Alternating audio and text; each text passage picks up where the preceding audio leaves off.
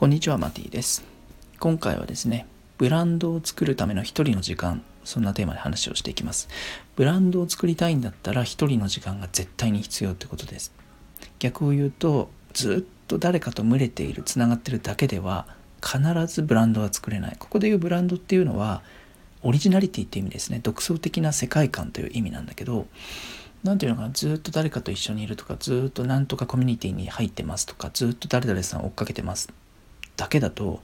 価値観とかクリエーション創作するものに対するオリジナリティ絶対出ないじゃない。フォロワーコピー真似なんですよね。それって誰もがやってる。だから一人の時間取れない人は絶対にオリジナリティのあるものつまりブランドができない。ブランディングってできない。でそうするとありきたりなコンテンツありきたりな発信ありきたりな考えありきたりなサービスというふうになるのであの同質化して価格競争で美味しくないんですよね。値引きして魅力を出すとかちょっと頑張ってよりサービスをいっぱい出して価値を持ってサポートをいっぱいつけて、同じぐらいの価格で売るってなるので競争力を持ちにくい美味しくないんですよ。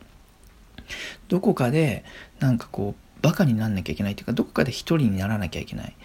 一人になるっていうのは孤独寂しいとかではなくてしっかり自分のクリエーションを見つめるってことですよね。自分のアイディアとかソースエネルギーとつながって生きるってことです。それがないとオリジナリティを生み出せない。多分その、例えばじゃあ新海誠監督とか、宮崎駿監督とか、ウォルト・ディズニーとか、なんかああいう人ってさ、こっそり一人で創作クリエーションしてるイメージがあるじゃないですか。一郎、野球の一郎とか、浅田真央ちゃんとかもそうですよね。一人で氷の上に立って踊るってことをちゃんと絶対やってきてるんです。もちろんそこにはコーチがいたりするだろうし、練習見てくれる人がいる、応援してくれる人もどっかにいるけど、一人になる時間がないってことは周囲と同じことをしてるってこと同じことをしてるだけ同じ考えだけ。ではオリジナリティがなくて価値にならないんですよ。ネットで読めるような